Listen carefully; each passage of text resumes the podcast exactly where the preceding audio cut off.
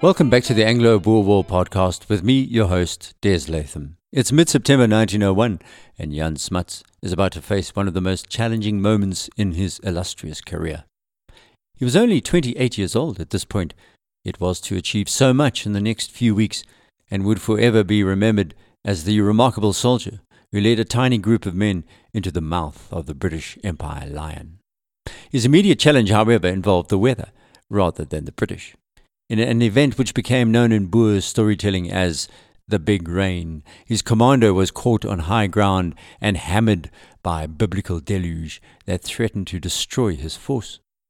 A few days after crossing into the Cape Colony and being attacked by the Basotho, Smuts survived a second ambush by a British patrol that killed his three scouts as they rode to investigate reports of a large column nearby. That was at the aptly named Moordenaars Poort, or Murderer's Way. Among the dead was Nettling, who was a friend of our narrator Deneys Reitz, who has warned us how many of the members of the Rijk Section, the Rich Section, as they ironically call themselves, were going to die. Ironic, because they were dressed in rags. One of the ten went further, describing the band of brothers as the Dandy Fifth. Anyway, by mid-September, they were riding into more hills, which of course is where moist air rises, and it rains more, particularly on the southerly-facing mountains of South Africa. "We are now travelling on for three days across windy barrens, heading southwest. The weather grew more and more tempestuous as we went, and we suffered severely from the cold," writes Reitz. It may be the first month of spring, but it can still snow on the high ground, and Smuts's commando was caught in freezing weather. It rained constantly, sometimes sleeted, and the wind never abated. "Both horses and men began to show signs of distress," said Reitz. "The animals looked thin and gaunt, and the men sat on their saddles, pinched, shivering, and despondent, for South Africans are particularly susceptible to the depressing effects of bad weather." The continued lack of any sunshine made them even more dispirited, and Reitz began to wish he'd never left the Free State. "By day we were wet and cold, and the nights were evil dreams," Reitz mutters in his diary. It was almost impossible to light a fire at night, both because of the wet kindling, but also due to fears the British would see their fires, so they spent the hours of darkness huddled together, trying to snatch a moment of sleep on some muddy mountainside or in an equally sodden valley. "Soon we were losing horses freely, and not a trek was made without some wretched animals being left behind with tuckered flanks and drooping heads, waiting for the end." And things were not going to get better soon. Smuts was pushing onwards despite the horrible conditions. "We had three days of this," writes Reitz, "but our real troubles were only beginning." It was sunset on day four when they crested a rise and caught sight of Jamestown. The sight did not leave them very optimistic, for there was a strong English column to the north of the town, and General Smuts ordered the men to keep riding. "It grew pitch dark, and a driving rain smote straight in our faces. The night was so black that it was impossible to see even the man immediately before one, and the cold so bitter that we became stiff and numbed." They were freezing in the saddle, and by now most of the horses needed to be dragged along, so most were marching to conserve what energy the animals had left. Things worsened for Reitz, for as they crossed a spring, his sandals became stuck in the heavy clay, and they were sucked right off his feet. When he tried pulling them free, they came to pieces and were destroyed. He had to cut bits of his blanket and wrap these around his feet. Worse, the local Afrikaner guide, who was very young, had lost his bearings, so the men had to grope their way through the icy rain for five hours. Eventually, General Smuts ordered a halt, and the men could take no more, and stood huddled together, ankle-deep in mud and water, praying for the sunrise. But the light of the early morning revealed a terrible scene. More than thirty of their horses had died of exposure in the night, and the men were shattered. Their vital animals were dying, and without horses the Boer commando was nothing. It continued raining harder, but suddenly, at midday, the sky cleared and the sun shone. They also caught sight of a farmhouse close by, and noticed that the outbuildings were packed with straw and fuel for a fire. The farm was inhabited by a Boer couple, who quickly lit a large blaze, warming the men, and they had their first hot meal for a week. "The housewife at the farm gave me a pair of old-fashioned elastic-sided boots," said Reitz, who was shoeless and had been for months, His sandals were hardly suitable for the winter, and now he had proper boots. He also found an empty grain bag and proceeded to cut holes for his head and arms, providing for himself a serviceable greatcoat, as he said, or a grain coat. My appearance caused much laughter, but I noticed that during the next few days, whenever we passed the barn, grain bags were in great demand, and soon many of the men were wearing them. The Boers had run out of clothing and were now stripping British prisoners semi-naked and replacing their rags with the British outfits, then sending their prisoners on their way in their underwear. The next day, the fifty-strong unit under Louis Vessels returned to the Free State, their job done. They had been sent to help General Smuts into the Cape and now needed to return home. The rest of the commander under General Smuts rode onwards on their now refreshed horses, then stopped under the shade of some trees in a pleasant valley. Moments later, a loud banging sound heralded an ambush. There were two British field guns firing at them from a nearby hill, and the shells arched overhead, exploding some distance behind the surprised commander. General Smuts ordered a hasty retreat, and they rode to a range of low hills to the rear, where the Boers dismounted, watching as six hundred British soldiers marched in the grass towards their high point. There was an exchange of fire, but Reitz and many other Boers did not shoot, as they were perilously low on ammunition. However, this exchange made the men realize that their time in the Cape was going to be extremely busy. As you'll hear in a moment, they had no idea just how busy they'd be. It was the second week of September, and this amazing group of men, led by an equally exceptional general, were going to cause a great deal of trouble in the Cape. They were close to Dordrecht the next day, now moving around thirty miles or fifty kilometers, much faster than during their ordeal in the big rain. However, it began to rain once more that night, but they had food and were in good spirits. They had made it to the Stormberg region of what is now known as the Eastern Cape, and close to important harbours of Port Elizabeth and East London. It was also close to the symbolic administrative centre known as Grahamstown, and their appearance so far south caused a frenzy of fear to grip the English settlers in this region. Some of the men slaughtered a few sheep they saw nearby, and the rest sat down to prepare for their first meal in twenty-four hours when General Smuts shouted, "Opsal!" or "Saddle up!" There was a large column of English soldiers rushing towards them from a nearby hill. The commander sprang into action and galloped off towards the Stormberg, climbing along an empty road through to the first summit of the pass. Reitz and his Rijk Section friends were the nominated scouts of the commander, and Smuts ordered them forward to take a look at what they could see. The summit was a grassy tableland about three miles wide, sloping gently to where the southern face of the mountain fell abruptly down to the plains below. When the commander had caught up, General Smuts surveyed the scene. They were now able to look down on the achingly beautiful part of South Africa called the Karoo, which is semi-desert but full of hidden waterholes and little streams. Henry Rittenberg and Deneys Reitz were singled out by General Smuts, who once again needed to know how clear the route was to the south. These two rode out to the edge of the plateau and looked down. What they saw was a railway line and a number of trains disgorging troops and horses in rapid succession. The British were coming for General Smuts. Reitz and Rittenberg were not sure of the number and decided to ride closer to count the column and check for special weapons like the dreaded Maxim machine gun and the pom-pom automatic cannon. We had not gone half a mile when some two dozen troopers rode at us from behind a roll in the ground, firing from the saddle as they came. The two scouts were in mortal danger. We whipped around and galloped away, but had not the balance of the Rijk Section come to our aid, we should have been shot or captured, for there was no cover in which to make a stand. Their horses were also in no fit shape to gallop anywhere. The Rijk Section opened fire on the British, who turned around and made their escape down the hill. But now the English were certain that General Smuts was close, and they wanted to catch or kill this important leader. As we've heard in this series, the weather then played its part once more. A gale-force wind began to blow, and the Boers were forced to stand with their backs to the storm to escape the flying grit that stung like buckshot, said Reitz. Three hundred English troops appeared, but then appeared shocked by the Boers and ran off down the hill, firing as they went. That is where General Cours de la Rey's nephew suddenly threw up his arms and dropped dead. An English bullet had hit him straight between the eyes. General Smuts was now aware, as he stood nearby with Commandant van Deventer and Bouver, that the English were beginning to encircle the Boer commander as they waited on the plateau. This is where Smuts used his military prowess and guerrilla training to its fullest. The commando leapt on their horses, and Smuts led them back and forth all afternoon in the teeth of the roaring gale, avoiding one machine gun after another and using dead ground to hide his movements where he could. The British, at the same time, were not sure exactly where to attack because Smuts was using the concept of initiative to confuse the English officers.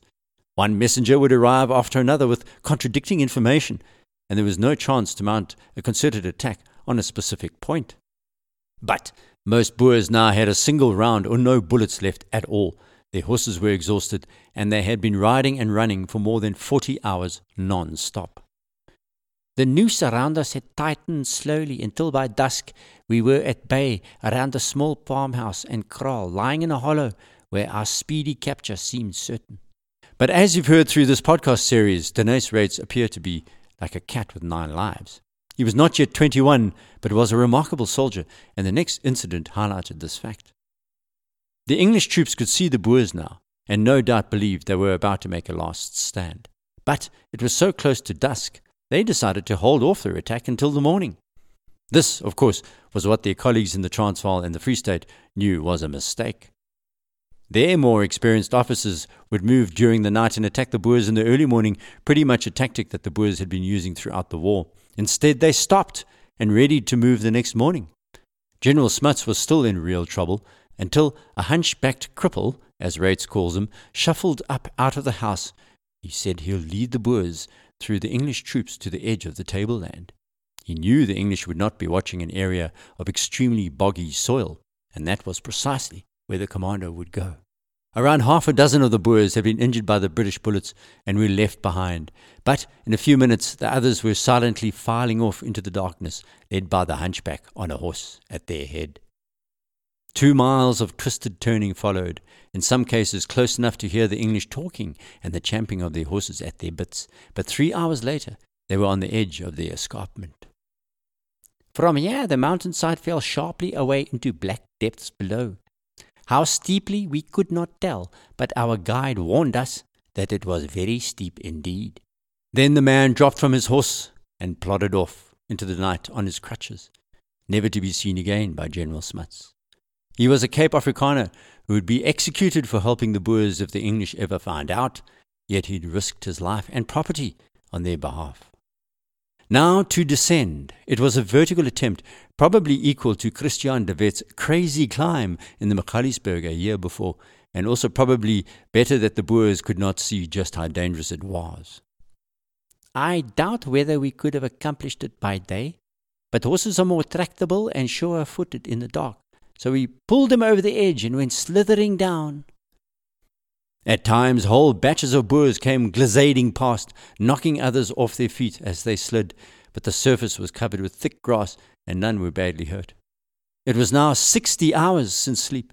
The men were sick with exhaustion, but Smuts forced them on, over a road, and then they spotted a railway line that had detrained the column now encamped hundreds of feet above them on the plateau.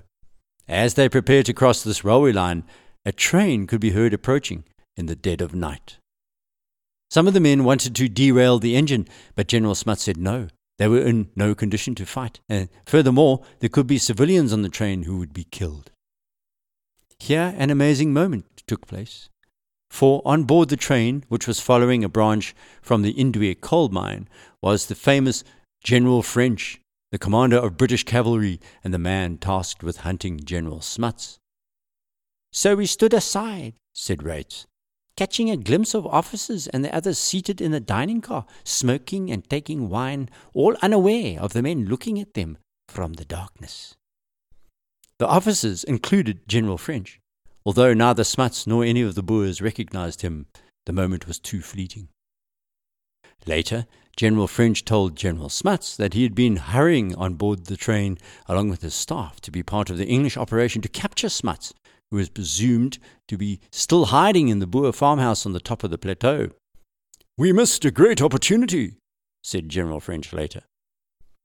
It was just the start of what was going to be an extremely active period for Reitz and his general as the commando moved forward in the dark. What happened next, though, is for next week. I need to explain what else was going on around South Africa at this point. The third week of September nineteen oh one.